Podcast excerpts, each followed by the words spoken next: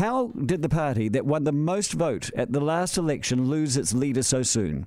Surely he had a mandate. Surely he had support. Why did that happen? It begs the question whether the National Party has lost its way. What do you feel? 0800 80 10 80. And of course, the big question is who is next for the National Party?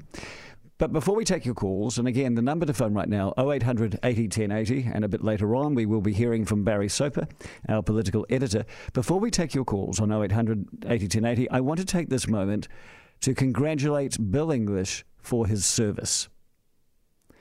There is no shame for Bill in today's developments. He has been the 2IC impeccably.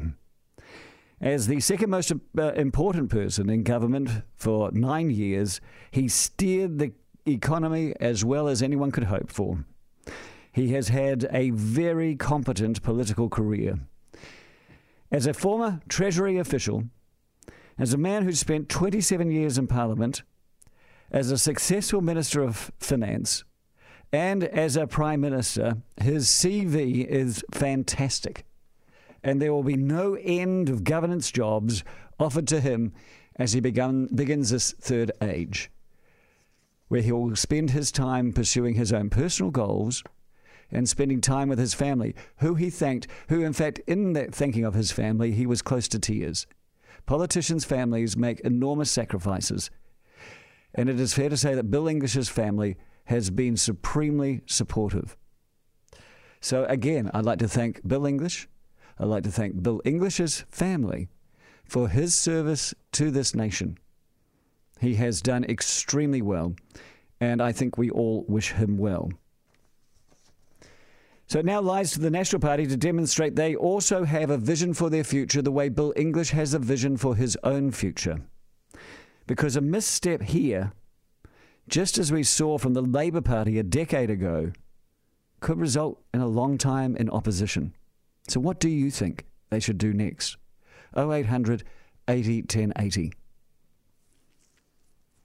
I mean, I take you back 10 years ago when Helen Clark resigned on the election night, uh, taking many people by surprise. It's something that then happened more with uh, John Key's resignation.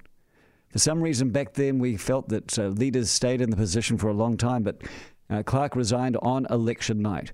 She lost, she resigned. Bang. But what happened then to the Labour Party, I think, is a lesson for the National Party. What did they do next? They put in Goff, the sure hand. But he proved to be yesterday's man. They went for Shearer, the, uh, the underdone and the underprepared. He had promise, but it was too soon. They brought in Cunliffe, the mongrel, but at the same time, too philosophically driven, too red, too angry.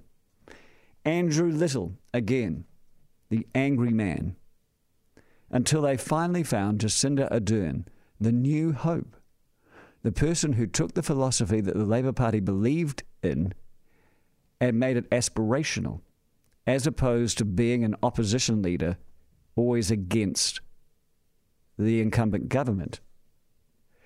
So, what do you think the, the National Party is going to do? 0800 80 1080.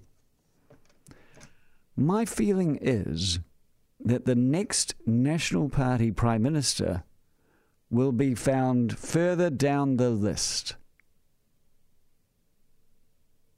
Think about that for a moment. Think about the names that we already have. The list is 75 people long.